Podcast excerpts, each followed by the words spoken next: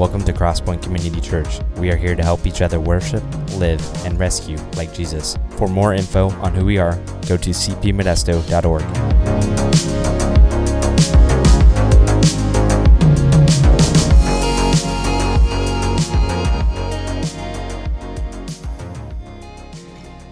Our Father, I am so overwhelmed with your joy right now. What a great and powerful gospel you have given. That Jesus Christ, God, would come near, lay down his rights, be nailed to a cross, sacrificed for me for my brothers and sisters. That he would raise up. He crossed enemy lines. He came to where it was not safe for him. And he bore the ultimate price for that, but is worth it because he died. And then he raised and he made us new creations. Jesus. What a good gospel. And then Jesus, you ascended to the right hand of the Father given all power and authority over heaven and earth, and you are exerting that power and authority to save more, just one more, just one more, just one more. And you're returning to this good earth. Though it doesn't seem very good at times, you're returning to this good earth to make it finally very good once again, like you made it at first. This is a good gospel. You died for it, it's worth us dying for.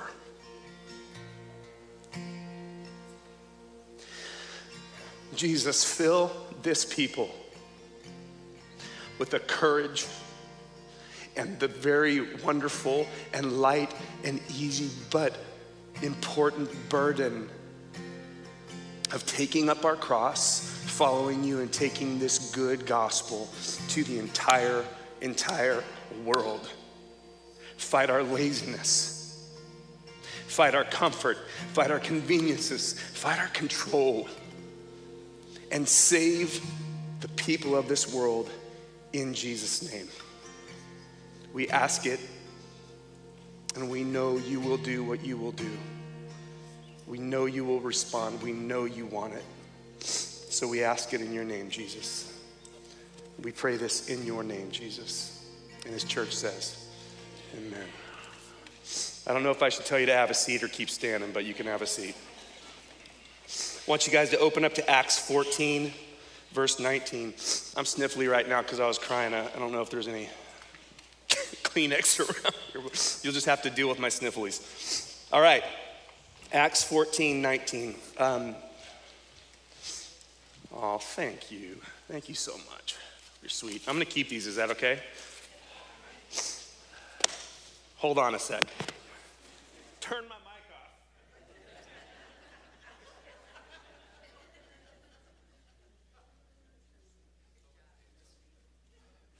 off. Okay. Wow. I've been blessed with more. Thank you. Okay. Um, it is interesting to me uh, how the very same behavior or thing that a person might do can be either incredibly foolish or incredibly heroic based on what's at stake. The same exact behavior, the same exact thing you might see them do in one scenario, in one context, might be incredibly foolish. Another, it might be incredibly heroic. Let me explain. Is this scenario foolish or heroic? You see a person running down through a street where there's gunfire going across, artillery shells blowing up everywhere. And when you see them get to the other side of the street, risking their life for everything, you see it's because they're handing out free iPhones. Foolish or heroic? Foolish. Why? Because what's at stake is not worthy of the risk, right? Okay. Now, let me tell you a story. And you tell me if this version of that same story is foolish or heroic based on what was at the other end of the street. You guys know I like World War II history. Sorry, I'm going to give you another story from there. 101st Airborne in the area of Bastogne, Belgium. And they're going to be attacking the town of Foy that is taken over by Germans. It's a, it's a necessary place they have to get to, to get through, to go into Germany. It's very hardened place. They have been barraged by lots of artillery for a month. They've been living out in the snow for a month. And this attack on Foy is going to happen. The guy leading Easy Company, E Company of the 101st Airborne, um, wasn't the, the greatest of leaders. He starts the attack, they move forward, but then stuff goes wrong. He gets a little freaked out and freezes. So they're hiding behind these hay bales. Hay bales are not a great place to hide if it's artillery coming at you. He stops the whole movement to regroup and figure out what he's going to do. And his guys are pressuring him, pressuring him, pressuring him for a decision. We've got to keep moving, but they're stalled out. And so, in the heat of the moment, I think he had a wound too. In the heat of the moment, he sends one platoon, that's like 20 to 50 guys, to go around the town and attack it alone from the back. He's basically sent them to their deaths. Seeing this happen and seeing that it was stalled out, the commander of the 101st relieves him of duty, sends out Lieutenant Speirs. And Lieutenant Speirs runs across this open field, relieves him of duty, and then gets to know what, what's happened here, what commands have been given, where is everybody. And as soon as he finds out, he gets them moving again into Foy. One problem, though, was that I Company was over here. They didn't have any communication with them, and they were the support and now that they had let, sent this platoon around to the back, they needed that support. And everything was going to rely on that. So, Lieutenant Speirs tells his men to get in their positions, and he runs alone across enemy lines connects up with I Company as soldiers from the German army are shooting at him and, and, and barraging him with artillery. Runs through the enemy lines, and the German soldiers didn't know what to do with this. Like, I guess I'll shoot at him. And what is he doing? He goes and he, and he connects up with I Company, and he tells them to get moving and gives them some orders I won't bore you with to get them moving so that the rest of Easy Company could do their job. The, the craziest part about the story is not that he ran through enemy lines to get there, although that's crazy. The craziest part of the story is that because his men needed them to lead them, he ran back through those same enemy lines back to his men, led the attack in, and had victory. Foolish or heroic? heroic. Why? Because what was at stake were the lives of those men, and he felt that his life wasn't worthy of keeping if it would lose all of their lives. Does that sound familiar to any of you?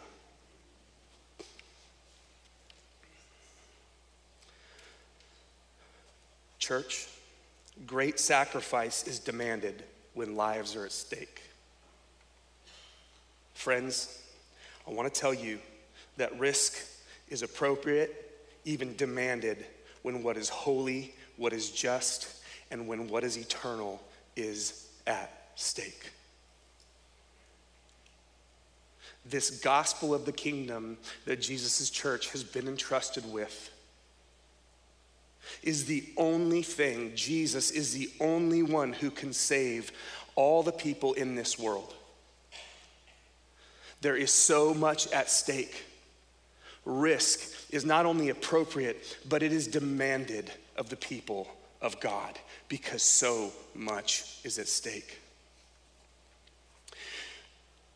I want to read you this story in Acts.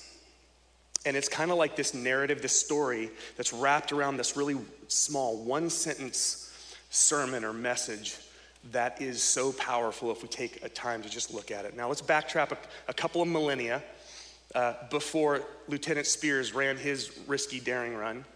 He didn't invent that. Someone did that before him.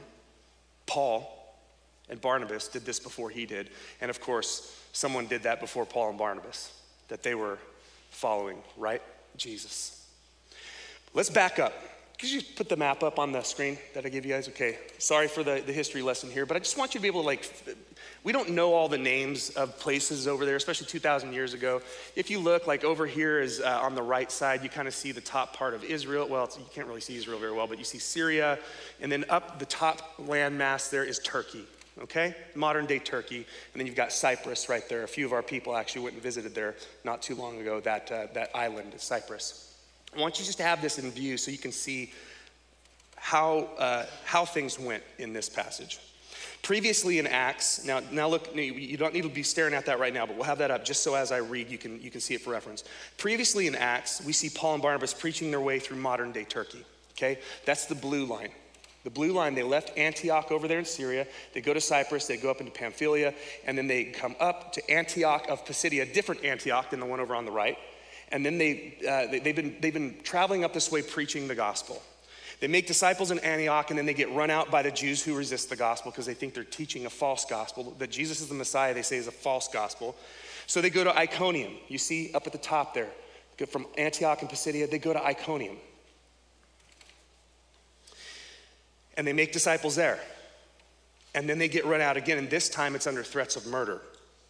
And so then they move a little bit further to Lystra or Lystra. I'm not sure exactly how to say that. And there they heal a man. We talked about this last week. They heal a man that can barely stop people. They heal this guy, and then they can barely stop people from worshiping them. Like they're bringing out sacrifices to sacrifice to them, and they beg them not to. They tear their clothes and say, Don't worship us. We're just men like you. Worship God.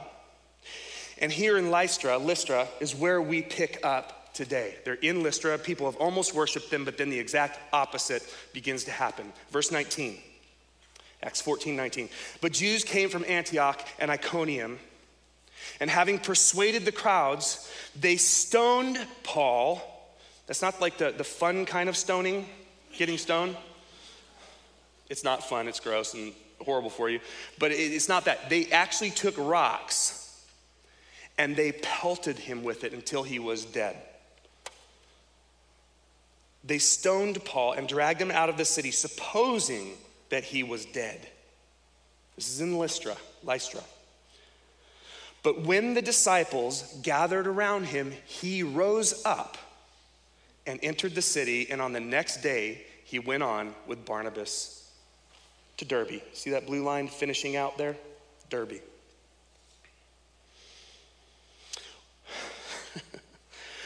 Verse 21 When they had preached the gospel to that city, Derbe, and had made many disciples, they returned to Lystra and to Iconium and to Antioch.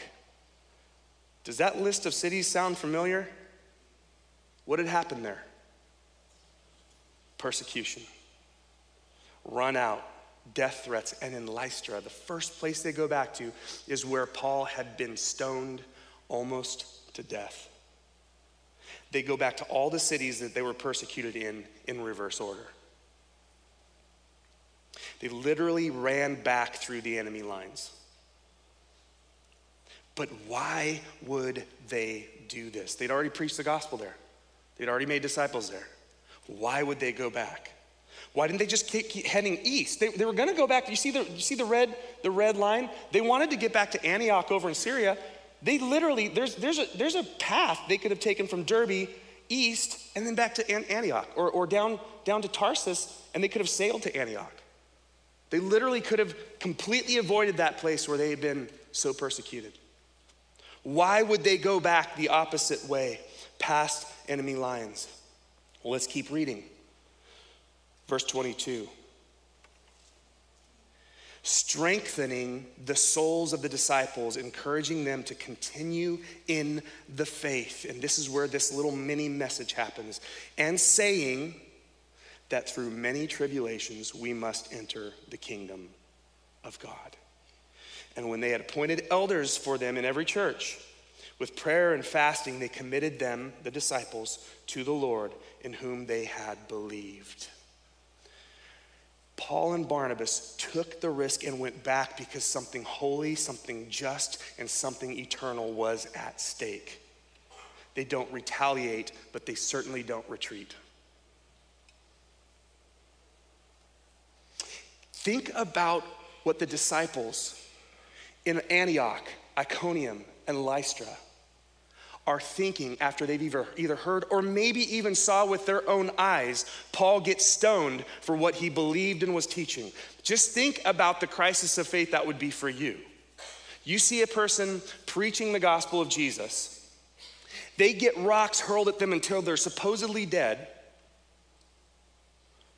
What's happening in your heart? That's a fearful thing. So, so we believe the gospel of Jesus and we preach the gospel of Jesus and we get killed for it? Paul knows this. Paul knows there's not email in that day. He couldn't send an email say, I'm fine, everything's fine. So he goes and shows them proof that even with the scars and probably missing teeth, God is faithful. He shows up in person to them to encourage them, and not with a bunch of platitudes about, oh, everything will be all right. He comes back to them with a message that God is faithful. Remain faithful to Him. And this, what happened to me, is normal for a Christian following Jesus. Don't let it scare you off. Stay faithful, stand firm. With these new disciples, faith in the balance, Paul and Barnabas rush back into the danger zone to reassure them. And they don't reassure them with promises of comfort, convenience, and control. They reassure them with a call to faithfulness that ends in reward. A call to faithfulness to Jesus, at which the end of that road is great, great reward. And I want to drill down on the summary of their message to these new disciples in verse 22. He encourages them to continue in the faith, and he says to them, Through many tribulations, we must enter the kingdom of God. Write that down, put it on your fridge, keep it with you, read it every day. Because when you belong to the kingdom of the right side up, Jesus' kingdom, your faith, your convictions, and your love and your purpose will not earn you favor in this world's kingdom of the upside down. Everything here is so upside down. Right is wrong, holy is unholy, just is unjust. You will not earn brownie points in this kingdom of this world by living as a citizen of the kingdom of Jesus.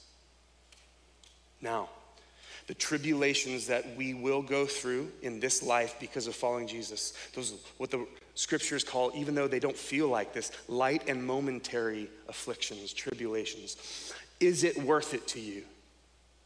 It's real easy to say, of course it is, Travis. It's real easy to say yes to that. But I really encourage you to go down deep on that question. Is it worth it to you? Is it worth losing what you have?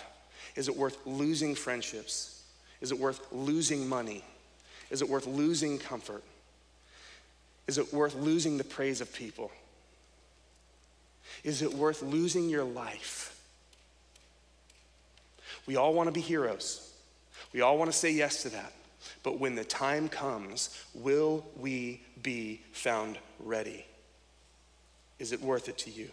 In Matthew 7, King Jesus also warns us. He says, Enter by the narrow gate, for the gate is wide and the way is easy. That leads to what? Destruction. And those who enter by it are many. For the gate is narrow and the way is hard that leads to life. And those who find it are few. Most of us in this room have not yet experienced the deep persecution that we're reading about in this passage. And so we could easily say, well, let's not focus on that if and when it ever comes. Instead, talk to me about how I can have my best life now. That isn't happening right now, so I don't need to hear about that now. But, friends, thinking this way and hearing people talk about the days, the last days when Jesus will return and this world will be a different place. This world leading up to it will be not what you grew up in. It will be hard. It will be persecution. It will be loss. It will be death. And you hear someone talk about that right now on the stage, you say, Travis, go home with your tinfoil hat. Do we really believe Jesus is returning? If he is, then everything the Bible predicts that will happen will happen. Will we be ready? Will you be ready? You can say, I have a tinfoil hat all I want. I'm happy in my tinfoil hat. I believe Jesus is returning, actually, physically. The sky will open and Jesus, in bodily form, will descend to this earth. And before that happens, there is a great tribulation that we've never seen before. I believe that's happening. I don't know when it's going to happen, but I, I believe it happens. It will happen. Do you? Do you believe it enough so that you will make yourself ready for when it does? Oh, church, don't be caught unready. It is foolishness to not think about it, not prepare for it until that day comes. Our king and leader has exhorted us to be conditioning ourselves to think like people who are living in the end of the age. We have to import the mindset of the end of the age church into our age now so that we can be ready for then. Saying we'll focus on that when it comes is like saying, I'm gonna start conditioning for a full marathon the day before it starts. Good luck. It doesn't work that way. You don't start training to run, what is it, 26 miles? 23? I don't even know how much marathon is. I'll never run one for obvious reasons. Look, but what I do know is you can't start training for it the day before or when they say go. Besides, how do we know when then will be? You know, well, well, when it happens then, way off in the future, how do we know when that will be? How do you know it's not next year? How do you know it's not next month? Have you seen how quickly our world changed overnight in the last couple years? You think this kind of stuff can't just happen overnight? Foolish. I love you, but foolish. We must put on the mindset of the last days church now if we want to continue in the faith then. There is a possibility that you could live your whole life thinking you know and trust Jesus, and then because of your unpreparedness, you didn't really know Jesus, you didn't really trust him. This was just a big social club. Those days will come and you will not be faithful. That's a possibility. In fact, scripture says it will happen. There will be people who say, Jesus, I did all these things for you. And he will say to people who thought they knew him, Apart from me, depart from me. I never knew you.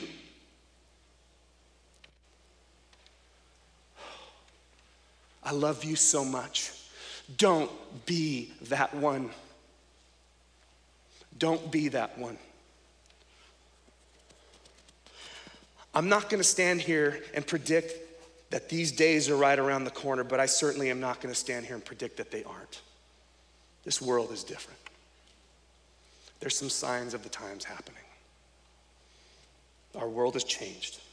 The birth pains that Jesus described in Mark 13 seem to be increasing in both frequency and intensity. In Matthew 25, Jesus tells a parable of the ten virgins, awaiting for a bridegroom to come into the city, but it's dark outside, it's night, they don't know when he'll get there. The bridegroom stands for Jesus. It's dark outside, and so these virgins, some of them are prepared to go and host him and walk along with him with their lamps and light the way to where he's going. Some of them are not. They all have lamps, but some of them don't have extra oil. The wise ones had extra oil because the night was long and the, the lamps burning would use a lot of oil. They had prepared, they were watchful, they were ready. And then the shout came The bridegroom is here. And the wise ones were able to go out and meet him and be with him, but the foolish ones, they had to go find a marketplace or someone who would give them more oil so that they could have lamp to see the way through the dark night. And by the time they get to where the bridegroom was, the door was shut and it's too late. The bridegroom came, and those who were ready went in with him to the marriage feast, and the door was shut. Afterward, the other virgins came also, saying, Lord, Lord, open to us. But he answered, Truly I say to you, I do not know you. Watch, therefore for you know neither the day nor the hour. In this passage, he calls them the foolish ones. If we take on the mindset of delaying our preparation and our, our way of life for suffering in the last days, if we delay that, we are, by Jesus' own definition, foolish. We are fools. Don't be a fool. Don't wait till then in all your comfort and convenience and control to ready yourself for that day when you will already have needed to be ready. This exhortation from Paul and Barnabas to these new disciples that it is through many tribulations that we enter the kingdom of God. It's not to scare us, but to prepare us. So sorry that rhymed. It's not to scare us, it's to prepare us. Prepared people are confident people. Well conditioned people are persevering people. Faithful people are courageous people. Hardship in no way earns you salvation or entry into the kingdom of God. That's not what Paul is saying here. He's not saying you earn your way into the kingdom of God by having hard stuff happen. All kinds of people all over the world have hardships happen. They don't trust in Jesus and they are not part of the kingdom of God. It's not hardship. It's just that if you choose the road of following Jesus, the one of faith in Jesus, of which the destination is the kingdom of God, it is lined with hardship. Why? Because we have to walk that road right through enemy lines of a world culture that Satan has designed to combat the kingdom of Jesus. That's why the road is hard, because we live in a world that does not love God. I think it's interesting that one of the things that Paul and Barnabas do when they return through these cities where they had been persecuted is that they once again pray and fast in connection with appointing elders for all these new churches, leaders. It wasn't just about finding people with obvious leadership skills. Why pray and fast for that? Just find the people. Who's your best leaders? Okay, put them in charge. That's not what they did. They prayed and fasted. Why? Because they were inviting these elders into the same danger that they had just walked through. Paul and Barnabas were the one they stoned when they came through. But these elders leading the way, preaching the gospel, keeping the church, following Jesus, they'd be in the target, in the sights next. So it can't just be someone with skill or silver tongue who can draw a crowd. It's not about skill, it's about character. It's about perseverance. It's about faith.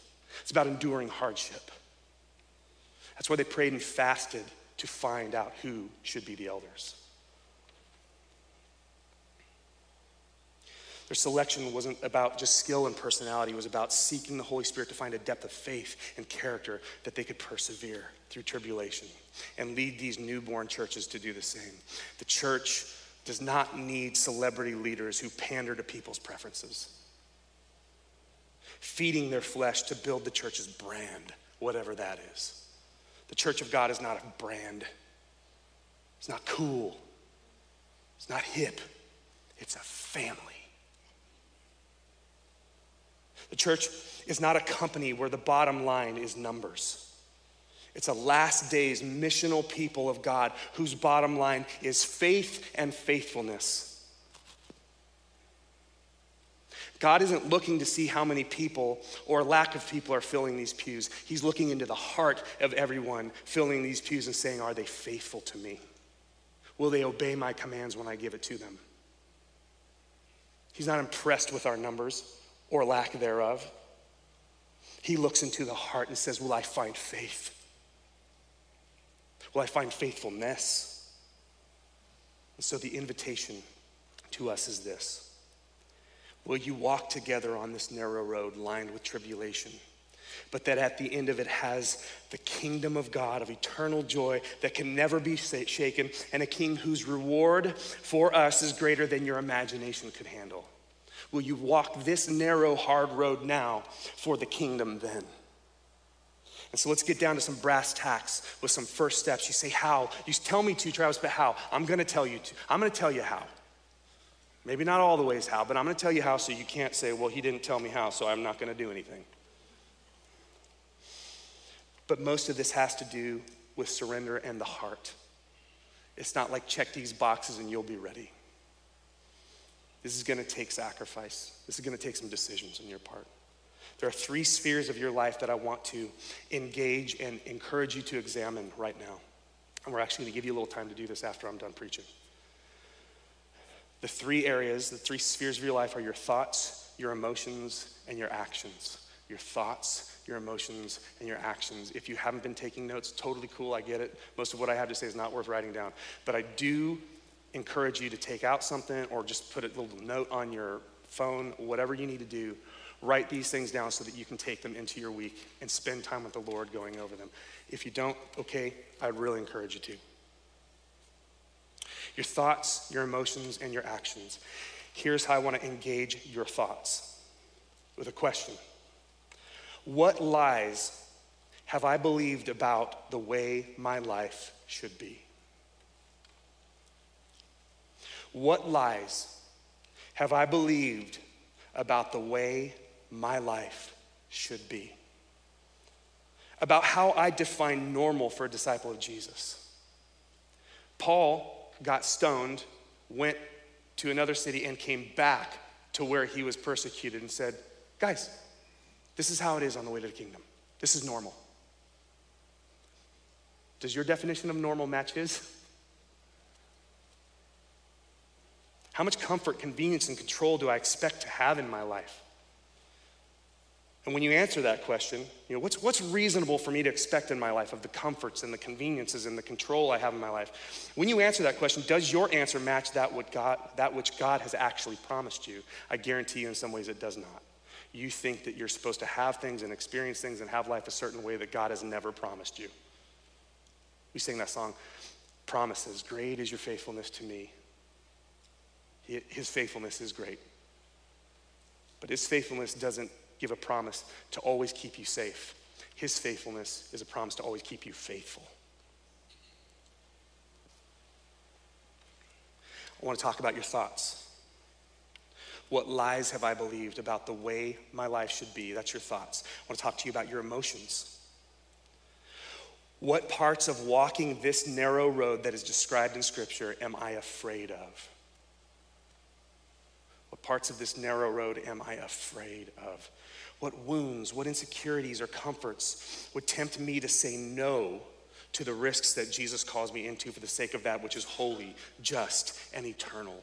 Lives in the balance. What things tempt me to say no to that, or the things that it takes to invest in that because I just don't think I can lose that? What are my fears? God cares about your fears. He doesn't just look at you and say, Buck up, I don't care. He understands why you have fears. There are some of you going through uh, the most soul crushing moments of your life right now. And if you think God doesn't care, think again. There are times in our lives where like you're just like, I can't do anymore. And God's saying, You're right, you can't. It's not about doing more.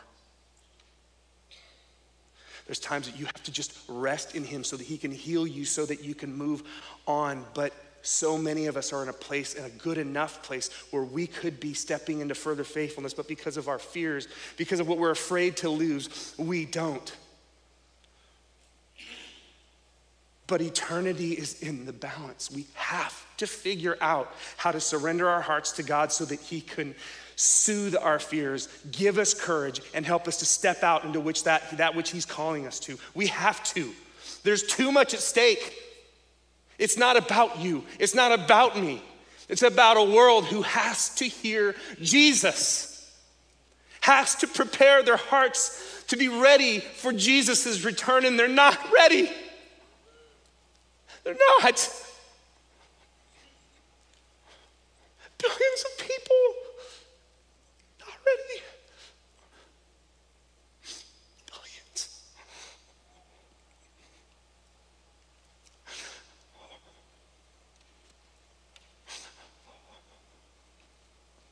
Oh, that we would seek God for his courage.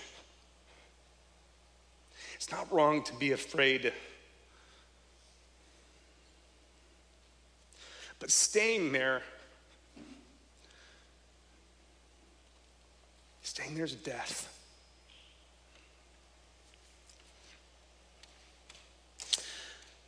Being fearless is not courageous, being faithful in the midst of great fear is where courage is forged. I want to talk to you about your actions. This is the last thing. How do we prepare now for something that isn't yet happening? It's a great question. Thanks for asking it. Uh, that's hard. Like, if something's not happening right now, how do I get ready for it for when it does? Here's the things that as I prayed this week, the Lord gave me. I hope they're helpful, okay? I, first one suffer well. Suffer well. You're gonna have normal stuff that's not persecution that happens in your life that's gonna cause suffering, it's gonna cause pain. I know some people right now that are just going through hell and so much pain. See those normal sufferings of life, even the ones that seem abnormal, but the ones that don't come from persecution, but just from life being hard and this world being broken. See that normal suffering and pain of life as training for the final marathon. How do you walk through that suffering?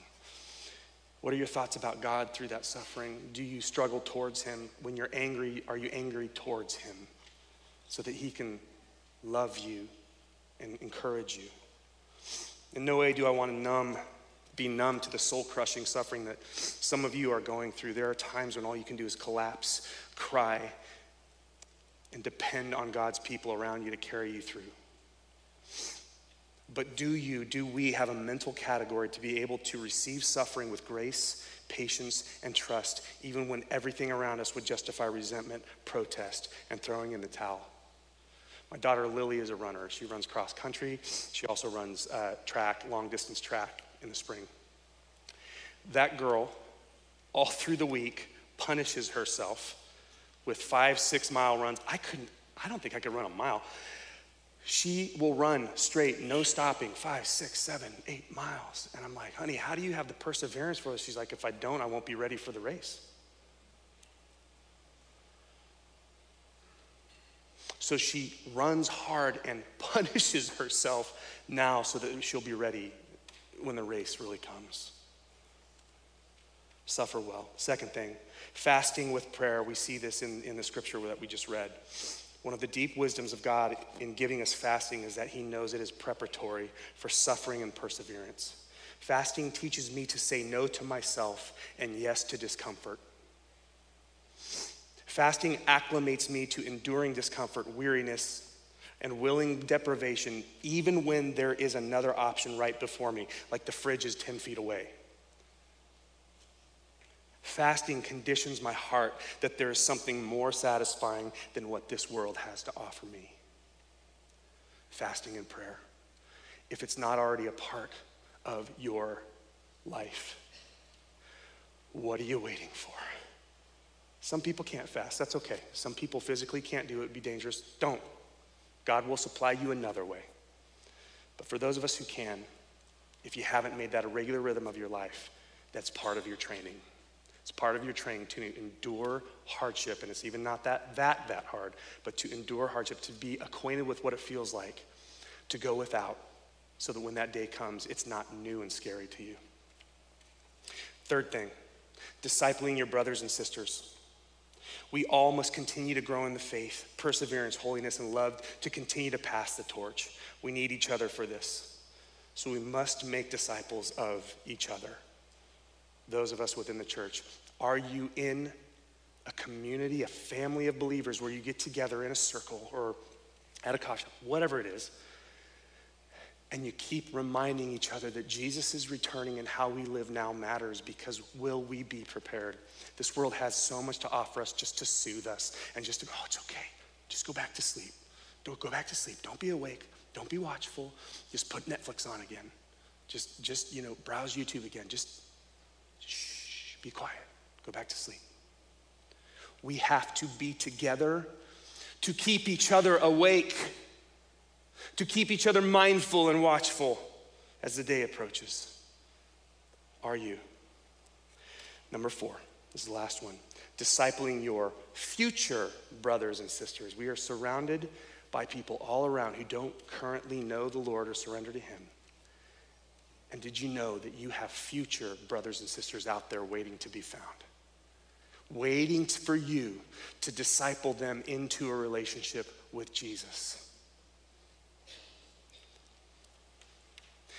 You say, what's the connection between that and persevering in persecution? I'll tell you what it is.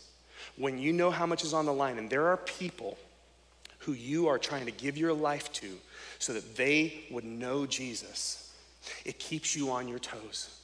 For me, it keeps me from being lazy. When I know I'm gonna go and I'm gonna talk to my friend at Starbucks, that I'm dear friend at Starbucks, doesn't know the Lord. The day before, if I'm spiritually lazy, guess what happens when I go and see him? I don't know what to say. I can't hear the Lord. I don't know what he's doing and saying.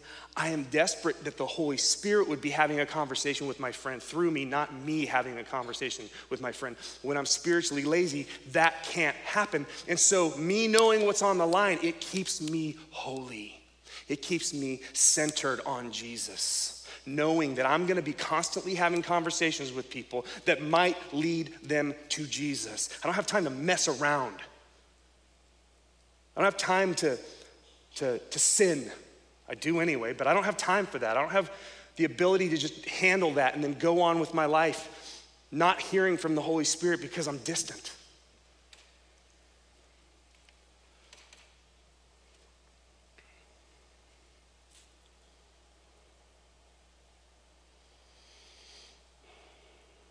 The end of the story. Verse 24 says, Then they passed through Pisidia and came to Pamphylia. When they had spoken the word in Perga, all the way they go as they're traveling back to Antioch. The, the map's not up there, but they just keep making disciples, making disciples. Where they had been commended to the grace of God for the work they had fulfilled. And when they arrived and gathered the church there in Syrian Antioch, there, they declared all that God had done with them and how he had opened a door of faith to the Gentiles, and there remained no little time there with the disciples. I think it's so interesting that when they came back to where they had gotten sent out from, Antioch, their message to the church is about what God had done with them and the opening of the doors of faith to the Gentiles. There was risk, there was loss, there was sacrifice, there was beatings. But at the end of the day, instead of regretting what they had suffered, they rejoiced in what God had done through it. Is that how our hearts are conditioned? Is that where I'm at? If it's not, it's okay. Join me in that. I'm getting ready to. But don't be fooled to think that you can wait for the opportune time and then be ready. Jesus is going to return. It's a fact and what he needs from the time of his ascension to the right hand of God all the way until he comes back again is an unbroken line of people who are living as if these are the last days and we're ready. Because even if you die without seeing the Lord return, what about your kids? What about their kids? They got to see you live that way. I'm, I'm, I don't know this to be true, but here's what I'm going to believe, okay? I don't know that I'm going to see the return of Jesus in my lifetime. I don't know that I won't. But here's how I'm thinking right now I would not be surprised at all if my kids did. What kind of lazy, apathetic baggage are they going to have to deal with when Jesus returns if I don't ready myself now and show them how it's done? This generation, the, the older ones of us in this crowd, our job, our job is to be ready for the return of Jesus. And even if you never see it, it's not a waste because you will have lived your life as unto the Lord. But what about the ones who will see Jesus' return? Will we leave them a church that's all about me and my preferences and what songs I like and blah, blah, blah, blah, blah? Or will we leave them ready to face the sufferings that come at the end of the age? What kind of church are we building? You must be the kind of person that leaves a church for them not to have to transition to a better place at that time. Let's do it now so they don't have the baggage when Jesus comes then. Stop messing around with preferences and entertaining the saints. We don't got time for that. Jesus is returning. Lay aside all that hinders you and run the race. And even if you don't see him return in your days, run the race in a way that it shows those who will how to. Your comfort and your convenience and your control are nice, but there's too much on the line to live in them. Church, I hope you don't feel yelled at this morning. I hope you feel encouraged. I hope that your heart feels strengthened.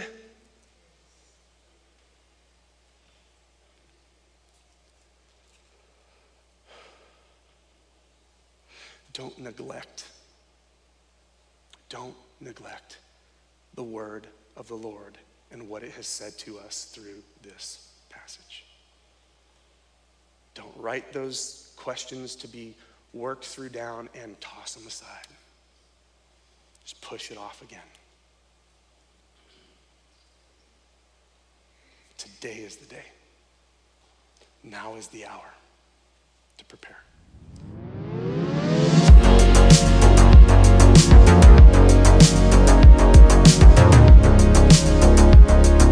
Thanks so much for listening.